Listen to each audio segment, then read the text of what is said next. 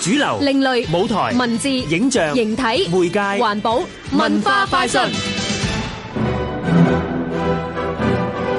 流行樂壇有組合就聽得多啫，乜古典音樂作曲家都有組合㗎。你講咩啊？我講緊啊，呢一個拉克曼尼洛夫及柴可夫斯基管弦樂音樂會啊，點解會將兩位作曲家嘅作品放喺一個音樂會當中演出呢？我就知咧，我做晒功課噶啦，問咗今次音樂會嘅指揮林力軒，先至知道原來呢兩位作曲家有好多共同嘅地方噶。佢哋都係十九世紀最出名嘅俄羅斯浪漫派作曲家，佢哋同樣擅長用俄羅斯嘅傳統旋律，加上特別嘅樂器配搭，喺作品當中營造一種浪漫嘅氣氛，咁佢哋嘅音樂咪好感情澎湃咯。係又有激情又有幽怨嘅部分。今次嘅音樂會演出三首佢哋嘅作品，可以透過音樂同作曲家嚟一場跨時空嘅情感交流。唔單止係情感添，觀眾到時可能腦海裏面仲會好有畫面添，因為第一首演出嘅就係柴可夫斯基嘅《羅密歐與朱麗葉幻想序曲》，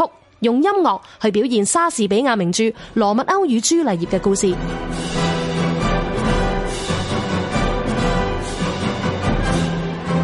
指揮林力軒話：觀眾聽住音樂，可以好容易想像到故事情節嘅發展。拉克曼尼洛夫及柴可夫斯基管弦樂音樂會，七月二十九號。香港演藝學院音樂廳。香港電台文教組製作，文化快訊。